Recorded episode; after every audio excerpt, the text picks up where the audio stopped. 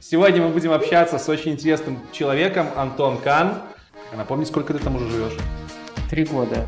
На самом деле я бы сказал, что гораздо больше похожего, чем отличий. Я, я пока не был в ситуации, чтобы мне понадобилась презумпция невиновности. Про то, что просто поговорить с людьми на нерабочие темы. Вот это тяжело дается. Там козлы, козлами стали, и потом, когда ты приезжаешь обратно к нам, все становятся козлами там. Да-да-да.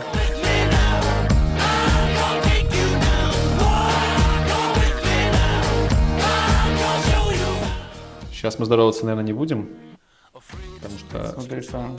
Да, ну как бы второй выпуск, я просто нарезочку из первого сделаю, типа приветствия в предыдущих А. сериях. Расскажи про свой процесс переезда и с Мгм. какими проблемами основными ты столкнулся, когда переехал в США. А, Хорошо. А, Ну, мне вообще повезло. То есть мне возможность переехать предоставила компания, в которой я работал э, в Беларуси.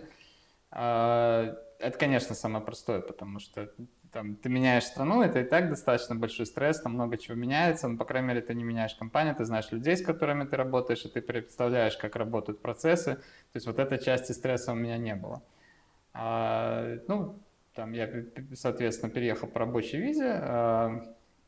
Сложности, сложности. Ну, многие, конечно, моменты бытовые от- отличаются, причем ты, ты вот э, как-то не акцентируешь на них внимание, пока даже живешь здесь, даже ездишь в какие-то командировки, общаешься вроде с американцами или там с кем-то еще, британцами, тебе кажется, что ты уже их знаешь, понимаешь, но пока ты не погружаешься в этот быт, то ты не представляешь, какие проблемы будут, когда ты переедешь. Например, а, там тот же английский. То есть я давно общаюсь с заказчиками на английском, мне казалось, что уже ну, нормально говорю, понятно, с акцентом, но, по крайней мере, меня понимают, и вроде все нужные слова я знаю.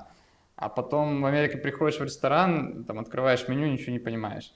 Даже так. Потому что, ну да, то есть там какие-то названия блюд специфические. Или я помню, в свое время был очень удивлен, что приходишь в ресторан, там можно заказать все, что угодно, и все равно принесут сэндвич. Серьезно? Ну, бывает такое, да. То есть теперь я уже как-то это узнаю. В смысле, то вместо еды приносят сэндвич или вместе? не вместо, просто это и был сэндвич на самом деле, но ты не понимал. То есть ты приходишь в место, а это на самом деле какая-то там сэндвичная или бургерная, но ты этого не понял, и смотришь такой в меню там, типа яичница, и такой говоришь, вот меня яичница, тебе приносят сэндвич. Потому что это, оказывается, сэндвич с яичницей, да? Вот такие моменты. э, Это к языку. Ты переезжал с семьей либо один? С семьей, но без детей. То есть я, э, у меня жена, Это наложило какие-то дополнительные, ну, не проблемы, скажем, дополнительные, называется? Сложности? А, Трудности, да, Не, сложности. я бы сказал, наверное, что все-таки было легче, потому что, ну, был человек, который поддерживает, что ты все-таки приезжаешь в другую страну, там а, надо знакомиться с людьми, ты никого не знаешь, а так, ну вот рядом родной человек, с которым Она быстро- вечером можно обсудить день, а от, этого намного легче. То есть вдвоем переехать проще, по твоим словам, да? А, Я думаю, что да, с детьми я знаю, что очень сложно, потому что там садик, вообще не понимаешь, школа, особенно если человек уже ходит в школу, значит, как вообще там совместить эти программы, вот с этим я знаю много сложностей. А на уровне переезда в плане компании, компания никак не была против того, что ты приезжаешь не один, а вдвоем? Может, какие-то дополнительные Нет, были конечно. Не, ну, проблемы для нее, э, для компании? Нет, мне кажется, это всегда подразумевается. Ну, в нашей компании так, если уже там тебе делают какой-то offer, Мгм. предлагают поработать в другом офисе, то, ну, конечно, надо ехать с семьей. И мне кажется, это везде так, в принципе. Ну, Это, это круто, потому что это, ну, это не явный момент, на самом деле. Я, например, думал, что если relocation, то ты едешь один, потом как-то подтаскиваешь свою семью, делаешь им сам визы, там. Не-не-не, ну, по, там, по времени, может быть, просто люди сами предпочитают договариваться, так что, ну, вот у нас там один коллега так сделал, просто потому что они сами так решили, что сначала пусть поедет он, обоснуется, там, квартиру снимет, купит машину, а потом приедет жена с ребенком. Просто потому что они решили, что так удобнее. Но, естественно, ну, то есть компания же не звери работают, все предполагают, что если уже человек переезжает, то он переезжает с семьей и помогает в этом плане. Как местные вообще отнеслись к тому, что ты приехал? Не было ли никаких терок поначалу? А, вот ты знаешь, одна из проблем, наверное, в целом, то, что я достаточно мало с местными общаюсь. Так получилось, что, ну, я продолжаю же работать на компанию белорусскую, и там у нас небольшой этот американский офис, в принципе, почти все тоже приехали из Беларуси, и вот мы как-то варимся больше в своем таком кругу, и это не очень хорошо. То есть у меня до сих пор, вот я не могу сказать, что прям много друзей в Америке, там наладил такое плотное общение с местными.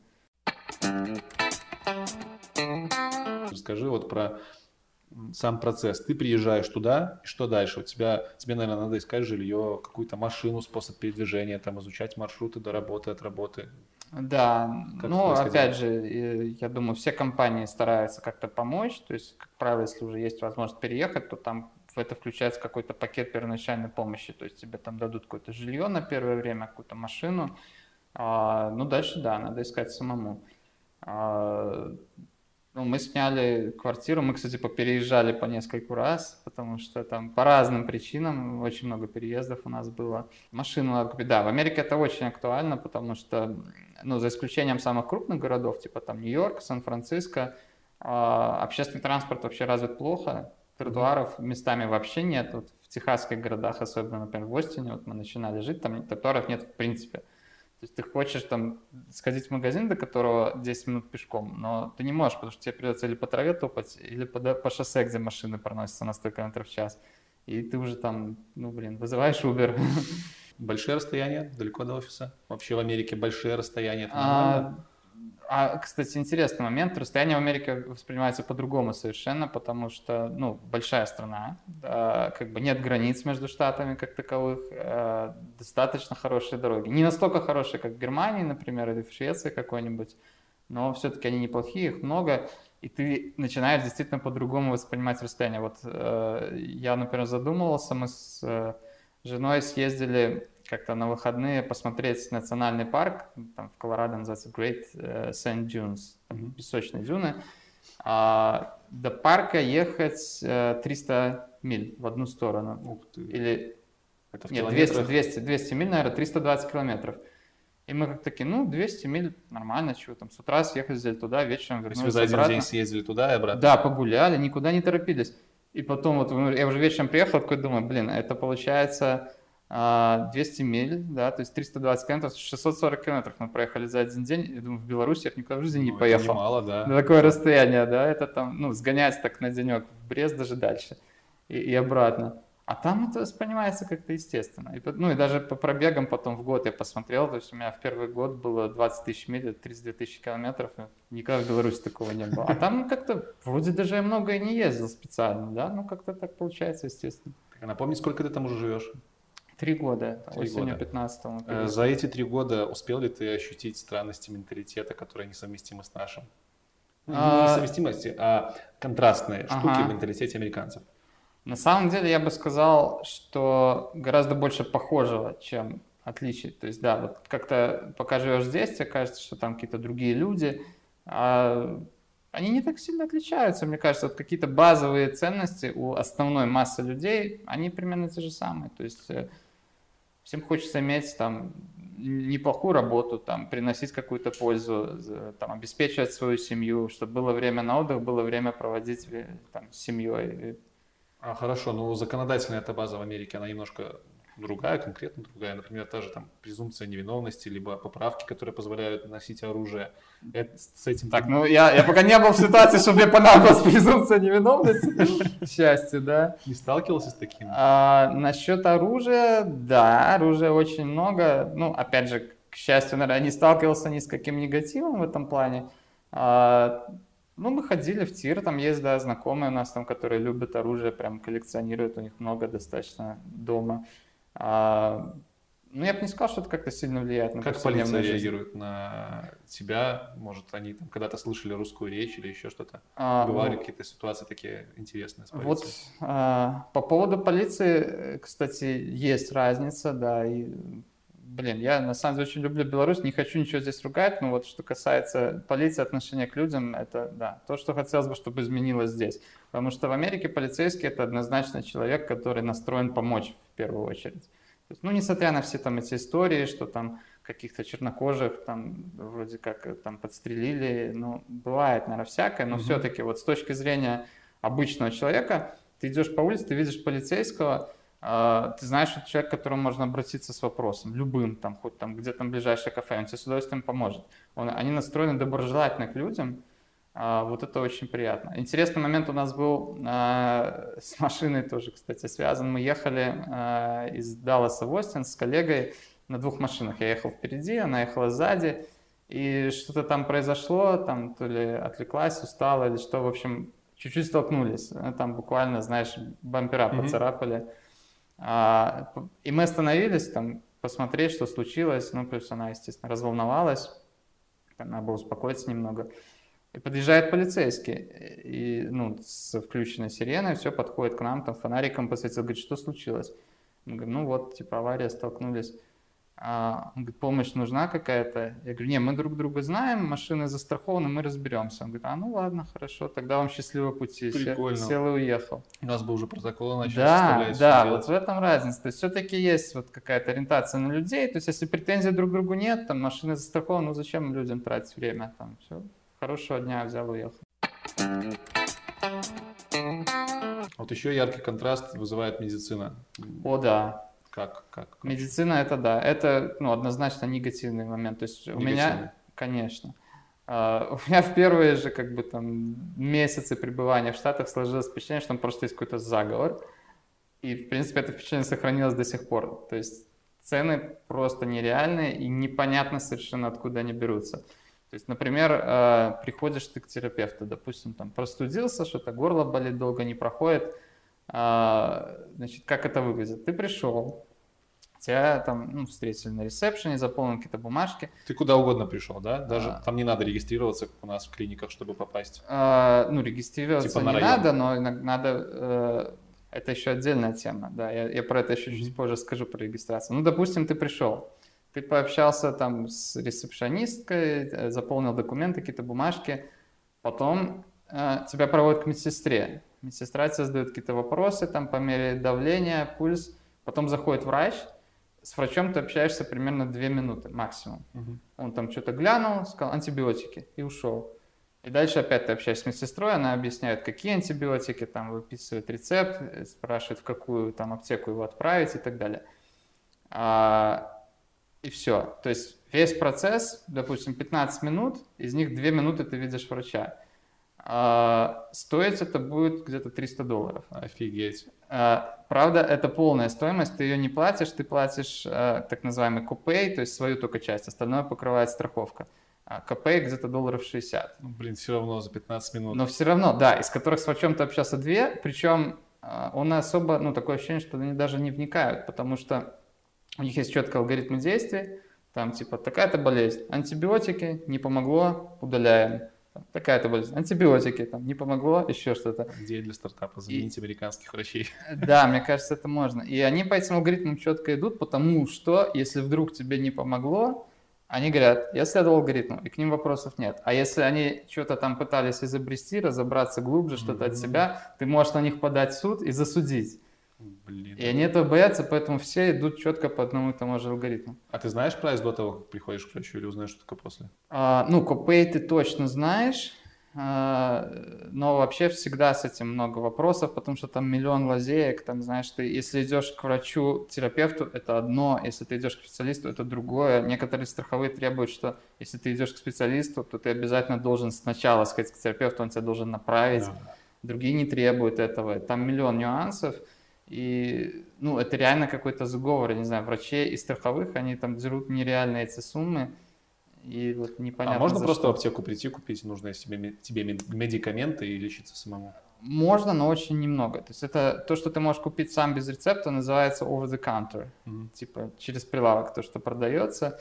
И, ну, это какие-то там самые распространенные более утоляющие, типа ибупрофена там, я не знаю, что-нибудь от расстройства желудка, э, такого вот плана. Но медикаменты, наверное, цена у них обычная или тоже завышенная? А, зависит от того, какие медикаменты. То есть там ты узнаешь четко, что есть дженерики и не дженерики.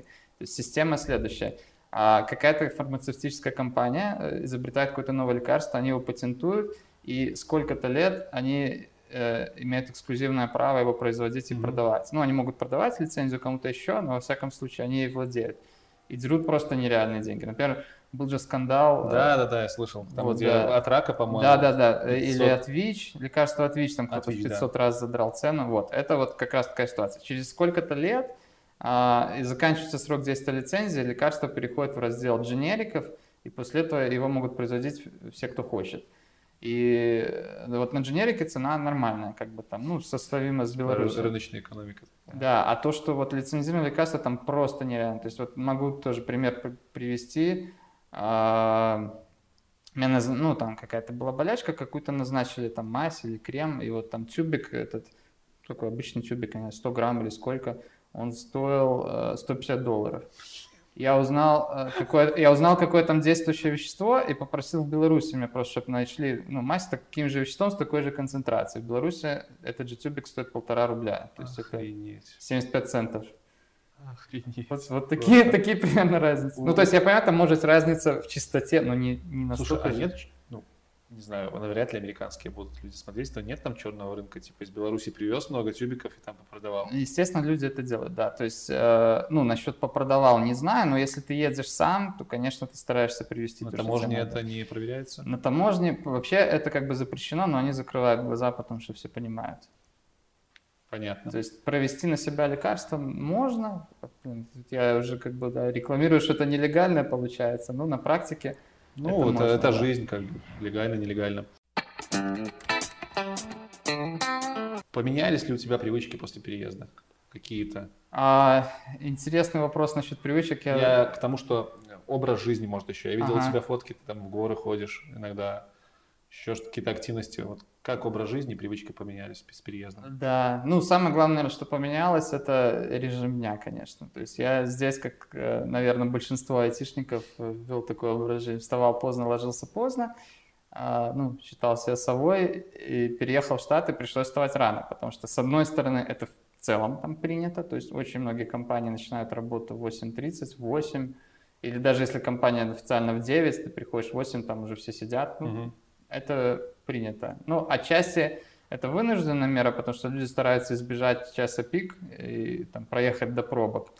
Но в целом люди гораздо раньше на работу приходят. А у нас конкретно получается еще раньше, потому что нам надо успеть пообщаться с ребятами из Беларуси, вот, с разработчиками, которые здесь, собственно, делают работу. И приходится, ну, у меня стандартное время подъема в Минске было, наверное, там 9, а в Штатах сейчас 6.30. Э, Офигеть. То есть 9 для тебя это было поздно в Минске? Ну, в Минске типа 9 было нормально. Я в 9 вставал, там в 10.30 приходил на работу, как бы все окей. А сейчас там 6.30, 8 надо быть в офисе, и иногда отдельные звонки получаются на 7 утра, и приходится в 5.30 вставать. Вот это самое большое изменение, и я думал, ну ладно, привыкну как-нибудь, там, был совой, стану жарванком – не сработало, вот до сих пор тяжело. Наверное, все-таки что-то в этом есть, какая-то есть там предопределенность. А когда прилетаешь сюда, джетлаг сильно э, долбит по тебе? А, сюда, кстати, хуже, чем туда. А, ну, есть, конечно. Но у меня есть какие-то методы борьбы свои. Там, стараюсь э, как можно раньше переключаться на новый часовой пояс. То есть уже в самолет сажусь, я уже прикидываю, какое время сейчас в Минске, и там стараюсь спать, не спать, в зависимости от этого. И важно, вот я обычно прилетаю в Минск утром, стараюсь не ложиться спать до вечера. Вот этот первый день очень тяжело, там сильно рубит. А для тебя это получается сколько часов нон-стопа, если ты прилетаешь сюда утром и вечером спать ложишься?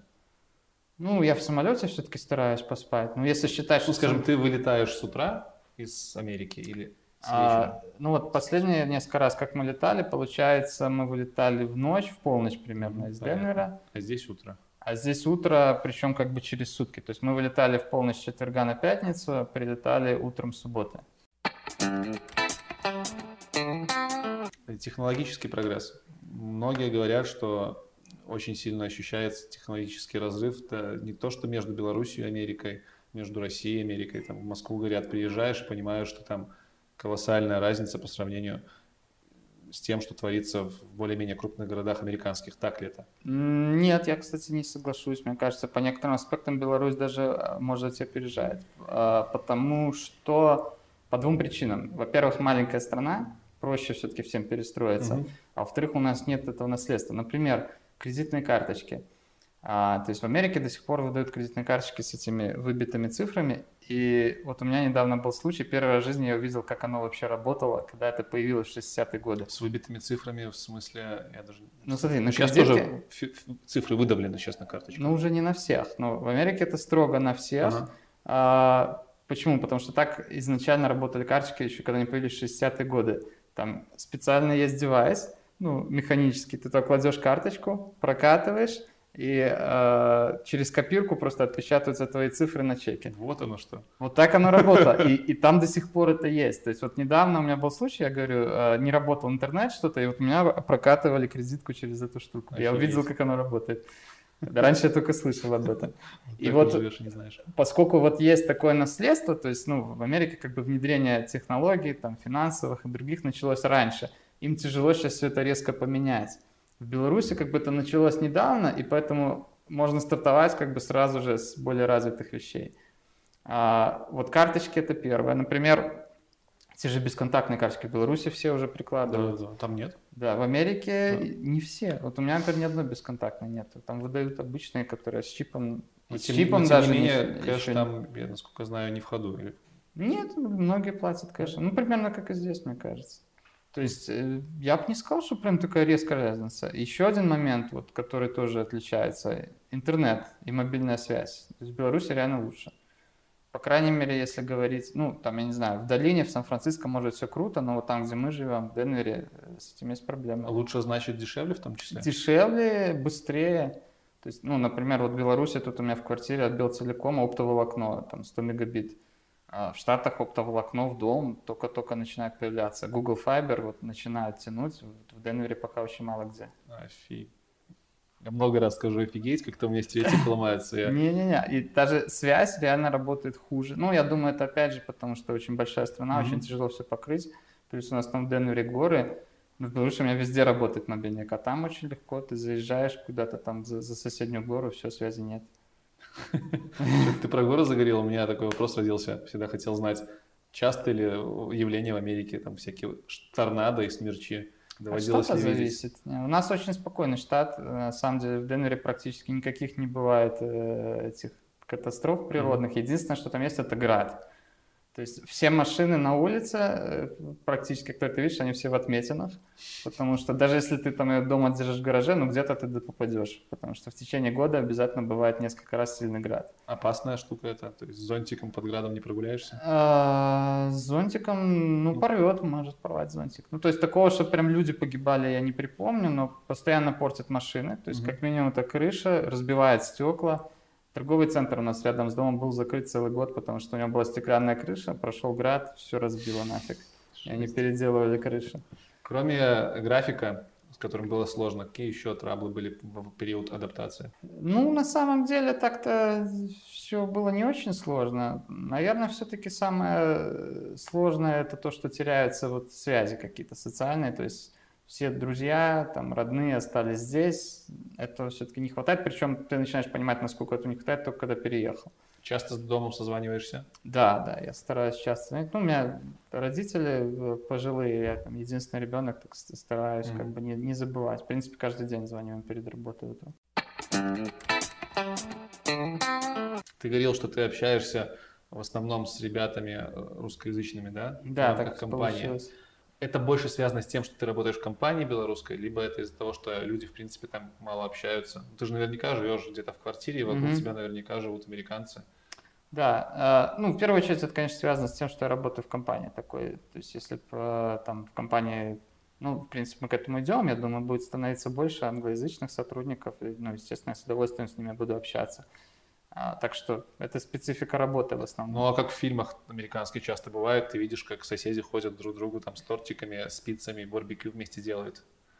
Ну, мне кажется, это все-таки больше, когда уже у людей свой дом, то есть они понимают, что им с этими людьми жить долго, как-то вот больше начинают общаться. Мы, мы сейчас снимаем квартиру, ну, мы, естественно, стараемся, с соседями тоже общаться. Там один раз было похожее событие, там кто-то из соседей организовал, мы собрались, пообщались.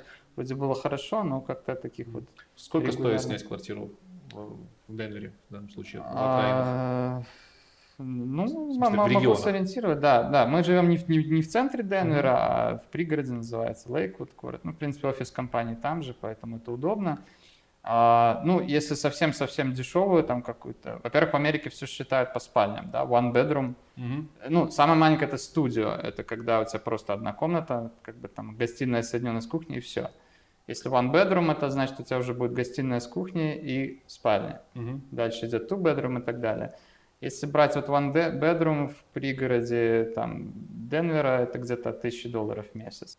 Вот. Воу. Это, я вспомнил следующий вопрос. это, это недорого в целом, как бы по американским. То есть, если брать какой-нибудь Сан-Франциско, Bay Area, то там это гораздо дороже. Там э, не знаю, за тысячу в месяц ты только, может быть, комнату снимешь, и с кем-то придется делить кухню и ванну. Окей, окей, окей, тогда логичный вопрос. В момент relocation а у тебя, скорее всего, изменились rate ы на местные. Ну Так? да, Да? да. То есть нормально. Ты, то есть ты не поедешь как девелопер туда с зарплатой, там, например, полторы тысячи, Нет, ну тебе нужно конечно, будет это отдавать. все учитывается, да. А, При зарплате, ну, при стоимости комнаты тысячу долларов. Не, ну я, э, смотри, я могу сказать следующее. То есть в, в Америке есть э, Ну, меню... Среднестатистическая зарплата населения. Среднестатистическая будет, наверное, где-то тысяч э, 40-50 в год. Ну, в Америке вообще принято говорить годовыми Мгм. зарплатами, да. То есть 40-50 в год это где-то средняя по штатам будет. А В IT чуть повыше, то есть, ну, я думаю, люди, которые переезжают отсюда, они все-таки едут уже не 50 тысяч, а чуть- выше. Но важно тоже понимать, что в Америке айтишники не являются такой элитой вот, общества, да, как, как, как не в выделяются Беларуси. их, ты говоришь, зарплаты чуть повыше. Ну, выше средней, потому что, ну, ты же понимаешь, много, многие люди вообще там работают в сельском хозяйстве, там, фермеры, а, многие без высшего образования, там, Да, продавцы, там, не знаю, бургеры переворачивают. То есть, естественно, они получают меньше, чем айтишники. Это все-таки IT требует образования. Но это не элитная профессия, как в Беларуси сейчас получилось. А как насчет тех историй, когда сотрудники Google, по-моему, Гугла на работу ездили на лодках, потому что их там избивать по дороге пытались из-за того, что они работают в Ну, сфере IT? Или это больше связано это с тем, что Google, вендор? Да? ты понимаешь? Да, то есть я не знаю историю про лодки, начнем с этого, да, я не готов ее комментировать, но это все-таки Google. То есть, ну, естественно, есть э, там лидеры индустрии, Google, Facebook, э, там Apple, Microsoft, Tesla. А как вообще комьюнити развито, вот конкретно в твоем регионе, комьюнити разработчиков? Есть ли там метапы какие-то тематические? Просто Мгм. у нас в Беларуси их дофигища. Да, Каждый день что-то для прогеров проводится. А, Я могу точно сказать, что в Минске больше ивентов, чем в Денвере проходит, это однозначно. А, Что-то есть, больше не, не в самом Денвере, даже у нас есть такой еще город, там рядом Болдер, а, он известен тем, что там университет Колорадо, довольно хороший университет считается в Америке, и там они много айтишников выпускают, и там еще есть офис Google. И вот в Болдере как бы вся эта движуха, метапы, что-то происходит. В Денвере достаточно тихо в этом плане. Мгм. Ну, конечно, больше всего вообще таких событий это в, в долине.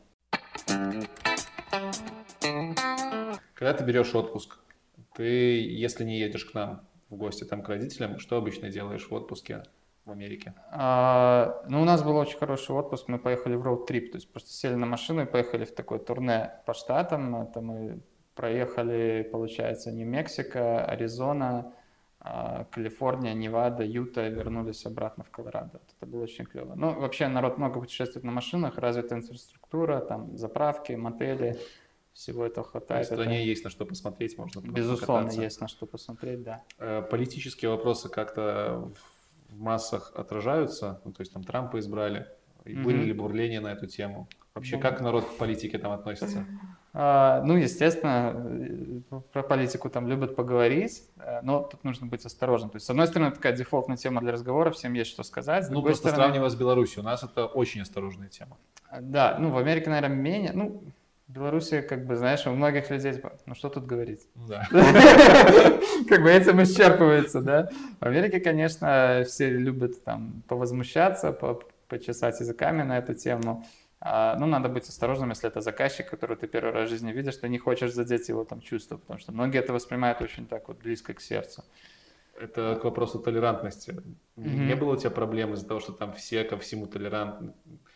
Как гей-сообщество, э, приезжие, мигранты, афроамериканцы, там, не знаю, что еще, феминизм. Вот не было никаких проблем?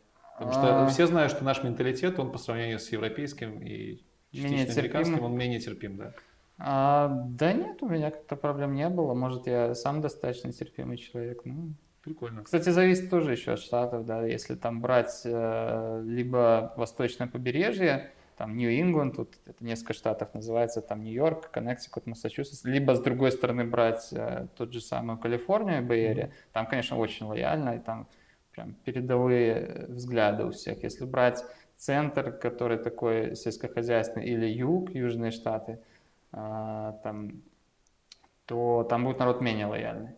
Ну, вот человеку вот. из России, ну, к примеру, Россия, это Беларусь, Украина, достаточно просто попасть. Ну, в плане переехать в Америку, ну, обустроиться там, в плане общения с людьми. А вот если бы человек из Америки к нам попал, сколько бы ему? Хотят ли люди? А, люди не хотят, на самом деле, мне кажется, просто потому, что очень мало кто чего знает. И вот я, я вижу это как часть своей миссии тоже, там, когда общаюсь с американцами, рассказать про Беларусь, там, рассказать, что это вообще, в принципе, европейская страна, что здесь все хорошо, можно вполне жить, приезжать. Сейчас без виз это сделали, я поэтому активно, я всех заказчиков зову приехать. Вот скоро, 1 октября, у нас приезжает большая группа, там 5 или 6 человек, которых я долго уговаривал, ну, не только я, все мы. Они наконец приедут, и вот нам же прям не терпится им все показать. То есть э, мне кажется, что неприятия какого-то как такового нет, есть просто неведение, ну и такое настороженное отношение, потому что люди не знают. Ну смотри, все мы знаем про Америку, наверное, в силу того, что она большая. Хотя, в принципе, вот я как среднестатистический житель постсоветского пространства знаю много стран. Я географию учил, и в университете, ой, в лицее ДК заставлял нас учить, в принципе, а, все ДК страны, если ты помнишь. У нас был ОЗИМ, я не знаю, он работает еще? Нет, уже, наверное, не работал. Mm. И я очень удивляюсь, когда ну, американцы, люди из Европы не знают, например, Польшу. Ну, Польша, Почему это так? Э, я думаю, это проблема образования, действительно. Да? То есть у них э, все-таки э, ну, больше образования заточено, да, вот такое Америка центрированное. Э. Если бы у тебя дети были, ты бы хотел, чтобы они учились где? Не обращая внимания на среду обитания, там, на какие-то бонусы, социальное в плане образования, где бы ты их учил? В, в Америке либо у нас? Сложно сказать. У меня есть ощущение, что все-таки школьное образование как-то получше у нас, но университеты, безусловно, в Америке есть очень хорошие. То есть тут ну, невозможно спорить, да? Хорошо. Гарвард, MIT хорошо, и так далее. Хорошо, все, короче, по бытовухе прошлись. Теперь давай еще парочку вопросов, про которые, про которые ты мне говорил. Ага. Ты хотел осветить две темы, и если вторая тема мне достаточно понятна, и я могу на нее поговорить с тобой, я уже не помню, в каком порядке они были. Ну, давай начнем с той, про которую я не до конца понял. Ты сказал, что есть такая штука, как эффект океана. А, да. Когда ты уезжаешь, я так понимаю, за океан, и все, кто были там, козлы, козлами стали, и потом, когда ты приезжаешь обратно к нам, все становятся козлами там. Да, да, да. Как немножко расскажи, что ты вкладываешь в это? А, это работает очень четко, и к этому обязательно надо быть готовым, потому что а, ну вот есть такая вещь, про которую многие проектные менеджеры слышали, что на качество коммуникации влияет сильно канал и как бы количество этих каналов. Mm-hmm. То есть если ты там пишешь письмо, это так себе, потому что ты просто читаешь буквы и все. Если ты говоришь по телефону, это уже немножко лучше, потому что ты слышишь голос человека, интонации. Если ты с видеосвязью говоришь, это еще лучше, ты уже видишь мимику, да, там, а самое лучшее это общаться лицом к лицу. И вот это работает просто на 100%. И удивительное дело в том, что одни и те же люди, с которыми ты вроде прекрасно ладил, всегда находил общий язык, там коллеги, допустим, будучи здесь, вот просто вы друг друга понимали с полуслова, ты переезжаешь, проходит какое-то время, ты общаешься с этими же самыми людьми на те же самые темы, но ты чувствуешь, что они тебя не понимают, вот начинают тупить, или там предлагают что-то свое, когда, ну, блин, ну это ж не то, что надо, ну это не, ну как он не понимает. И ты начинаешь на них злиться, и если вот в этот момент там, не включить ту самую рефлексию и не отдавать себе отчет, что это из-за того, что вы далеко и не все каналы коммуникации задействуете, то ты начинаешь реально считать их плохими там сотрудниками или плохими специалистами. Ты думаешь, блин, да он вообще не шарит там. Как с этим бороться? Ну, отдавать себе отчет. То есть понимать, что это не потому, что там человек там тупой или не хочет разбираться, не хочет вникать в проблему. А причина это именно в том, что вот вы далеко. Слушай, и... ну это же, наверное, не только с твоей стороны проявляется, но и со стороны того человека, который, Конечно. который на другой стороне. Конечно, да. Поэтому ну, это надо обоим об этом знать и учитывать это, иначе очень легко как бы конфликт эскалируется. Кроме того, что ты общаешься с ребятами лично, когда ты сюда приезжаешь, ты же, наверное, как-то еще поддерживаешь отношения, там, не знаю, сувенирчики какие-то приводишь, может быть. Это Ну как-то да. влияет вообще?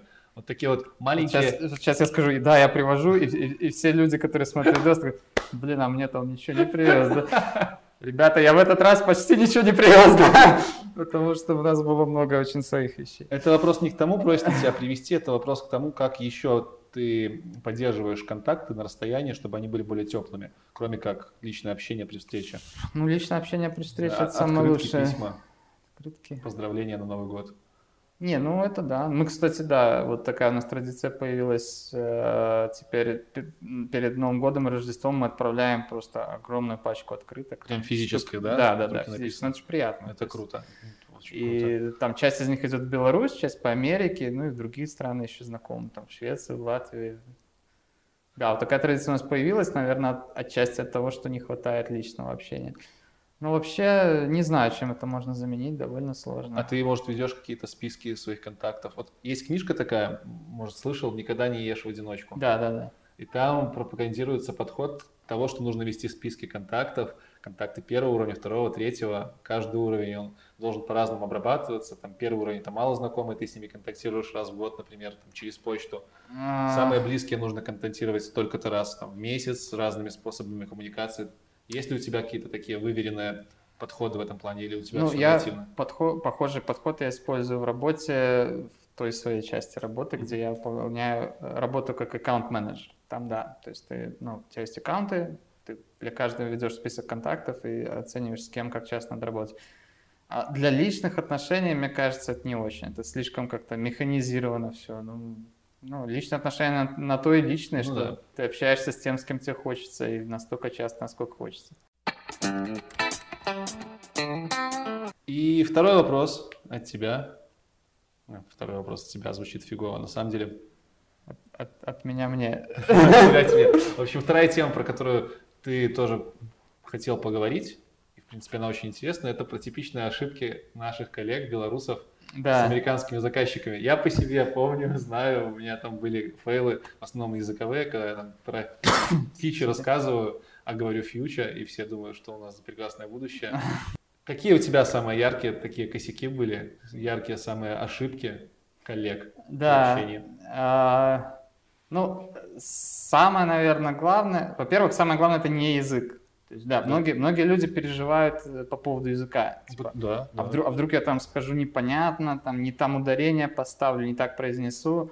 В большинстве случаев это все ерунда, то есть это необоснованные э, опасения. Ну, конечно, может быть случай, как ты сказал, там фича, фьюча, но это достаточно редко. В большинстве случаев люди понимают, что ты хочешь сказать, и этого достаточно. А нет предвзятого отношения, что не знаешь язык, значит не свой, значит глупенький? Нет.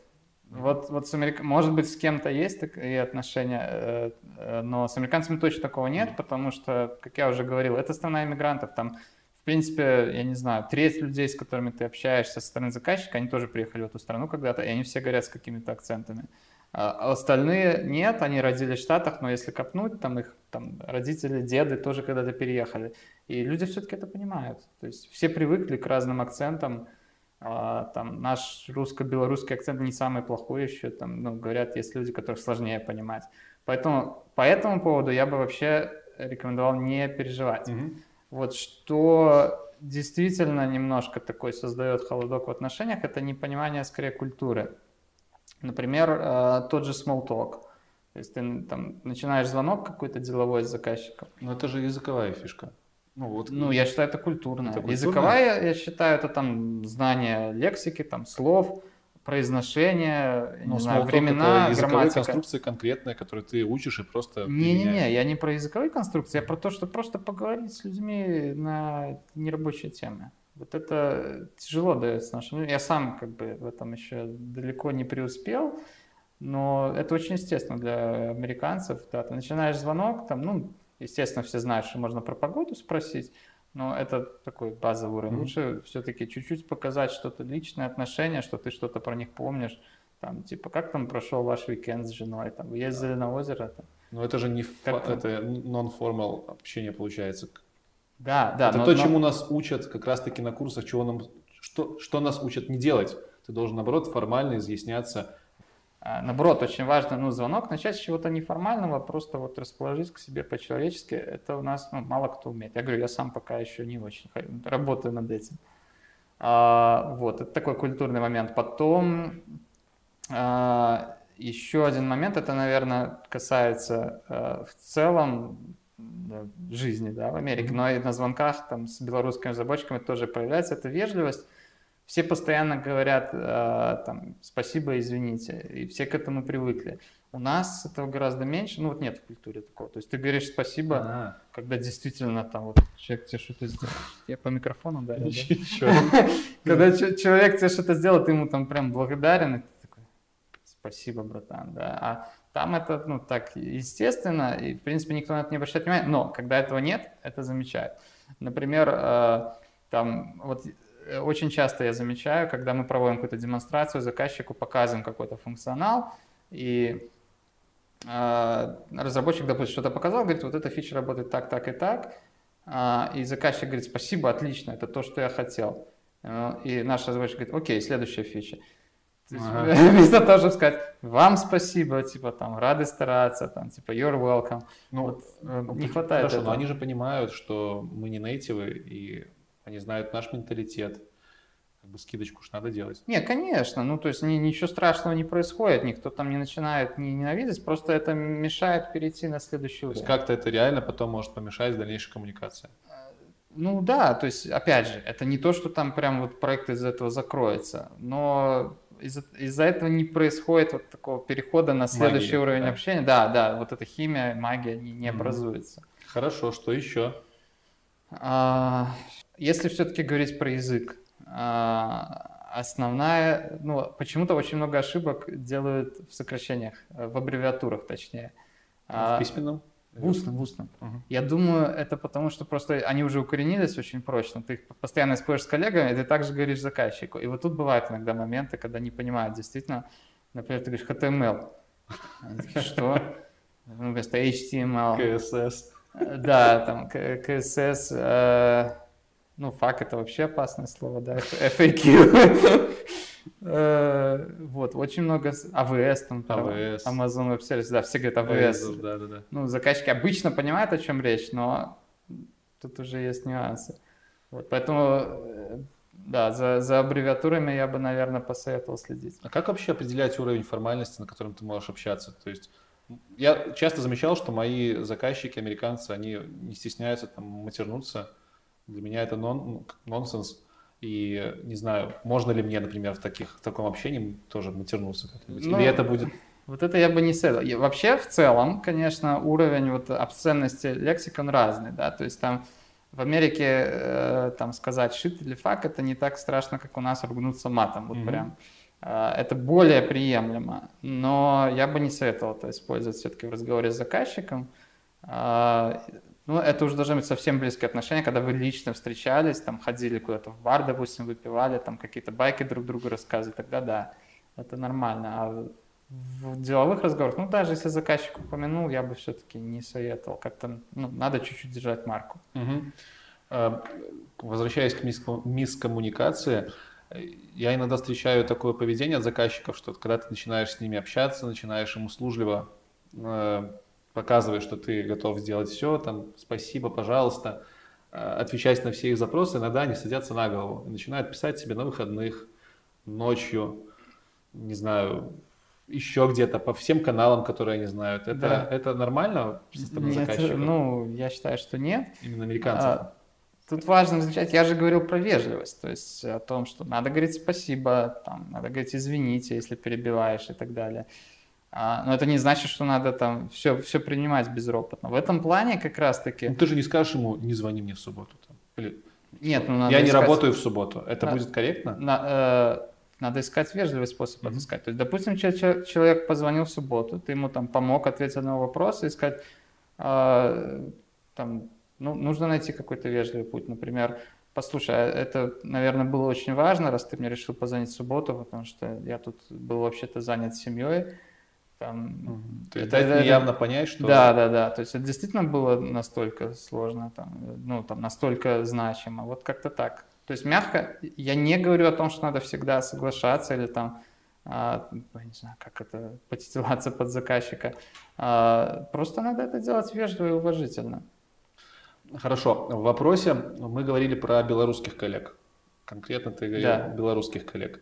Значит ли это, что есть разница с русскими коллегами, русскоязычными людьми, которые живут не в белорусском менталитете? А, Другие ну, как... или там проблемы? Может, какое-то отношение Я думаю, что примерно проблемы те же. То есть, ну, есть, конечно, разница в менталитетах там между белорусами, украинцами, белорусами, россиянами, но они все-таки достаточно близки. Если мы сравниваем с американцами, то, ну, наверное, основные советы те же. Там, вежливость, смолток. И последнее, наверное, на этот выпуск будет «Расскажи, на что стоит обратить внимание людям, которые хотят переехать в первую очередь? Какие-то советы практически, парочку буквально, людям, которые уже готовы к релокейшену, вот, а... айтишникам, естественно.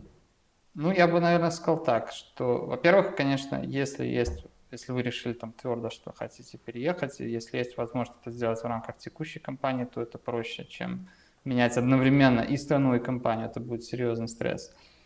А, я бы советовал, конечно, ну, серьезно э, продумать все условия, на которых вы переезжаете. То есть это как-то не воспринимается отсюда как очень важно. То есть есть часто вот такая эйфория, если человек хочет уехать, ему там кто-то предложил, mm-hmm. он такой, о, ну все, я сейчас поеду, и он уже на все согласен.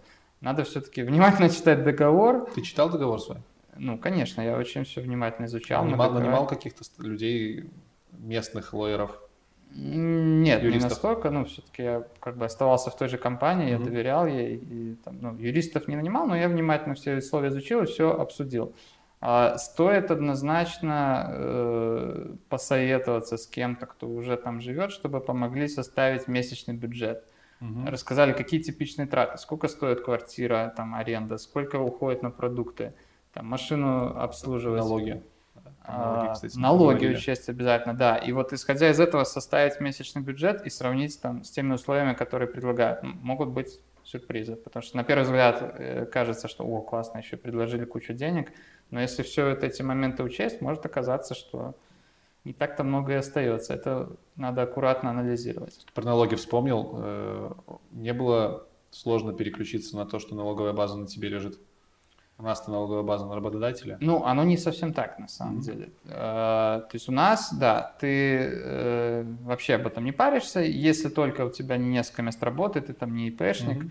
а, то работатель с себя там процент этот каждый день, э, каждый месяц высчитывает, и все. А, в Америке в чем-то похожий принцип на самом деле, но есть нюансы. То есть ты говоришь работодателю, сколько ты хочешь, чтобы он с тебя высчитывал каждый месяц, потому что Сейчас поясню.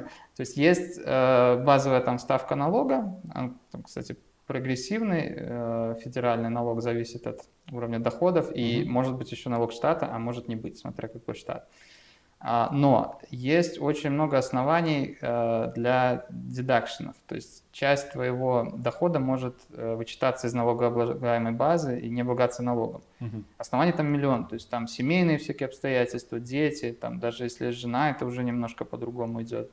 И ты фактически говоришь работодателю, я считаю, что у меня есть такие-такие обоснования, поэтому, пожалуйста, вот на их основании вычти мне.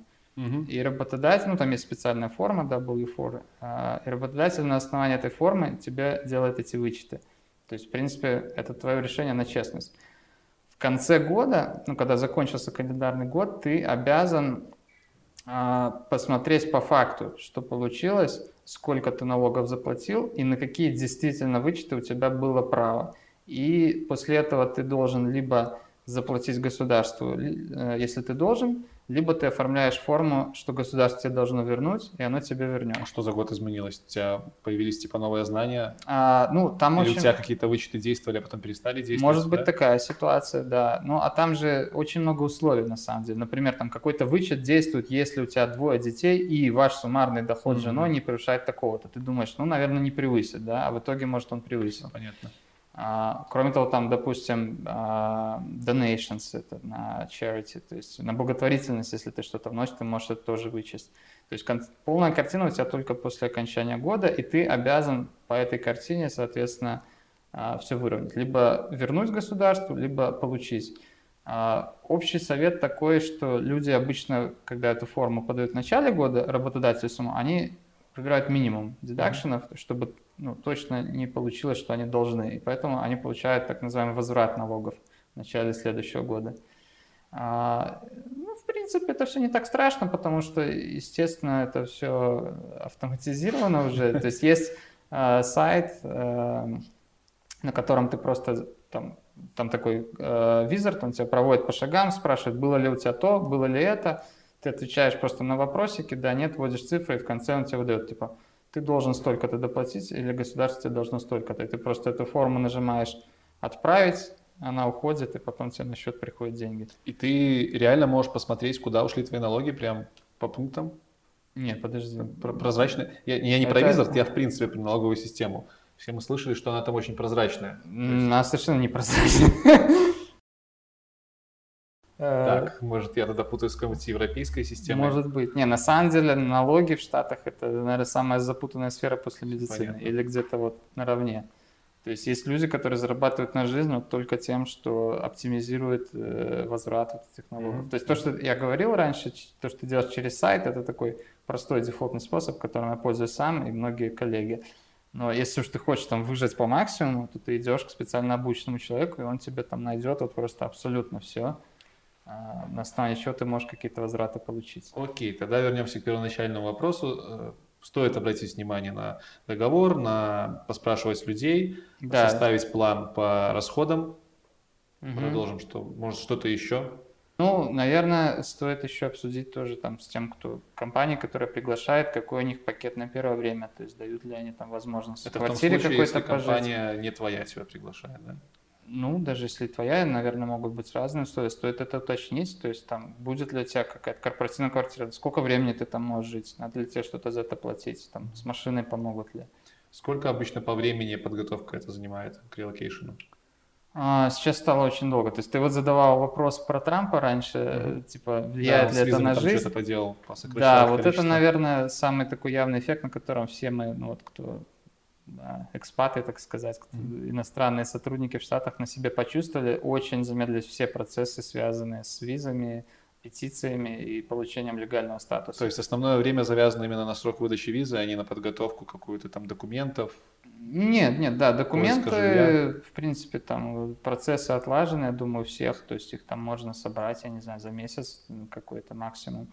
А потом ты просто очень долго ждешь ответа, и часто mm-hmm. приходит ответ, дайте дополнительную информацию, ты отправляешь дополнительную, еще много месяцев ждешь. А поехать, допустим, поработать в Америке три месяца и там, полгода, вот. Это разные визы, это разные relocation или это все одно и то же? Нет, ну, во-первых, есть разные рабочие визы разных видов. Mm-hmm. Там есть H, есть L, а, но на три месяца или на год это уже не имеет значения. То есть ты подаешь петицию на определенный срок, там максимум, допустим, три года, и ее тебе одобряют. А процесс возобновления визы, он тоже такой же длительный? Да, вот я прямо сейчас в этом процессе нахожусь, и пока даже не ясно, когда именно я смогу лететь назад. О, понятно. Вот как раз по этой причине. Ясно. Хорошо. Спасибо тебе за информацию про Америку. Mm. Было интересно, прям. Спасибо. Много-много-много ты стереотипов поломал. Круто, я даже не ожидал. Я думал, буду рассказывать какие-то общеизвестные вещи. Не, далеко не общеизвестные. Ну, всегда интересно послушать человека, который в этом прямо сейчас варится, и узнать то, как на самом деле есть. Потому что все это по слухам у нас к нам приходят, к людям, которые там не живут. Поэтому это бесценный разговор и беседа была. Спасибо, очень рад поделиться. Я надеюсь. Это было интересно, полезно тем, кто нас смотрел. Еще раз спасибо, что ты приехал и выделил это время для того, чтобы посетить меня, посетить наш канал IT Борода. Вам спасибо, что вы смотрите я уже в предыдущем видосе говорил, что если есть какие-то вопросы, не стесняйтесь задавать их в комментариях, мы будем стараться на них отвечать. Подписывайтесь на канал, ставьте лайки, рассказывайте про это видео своим друзьям, шарьте в социальных сетях. С вами был Лекс и Антон.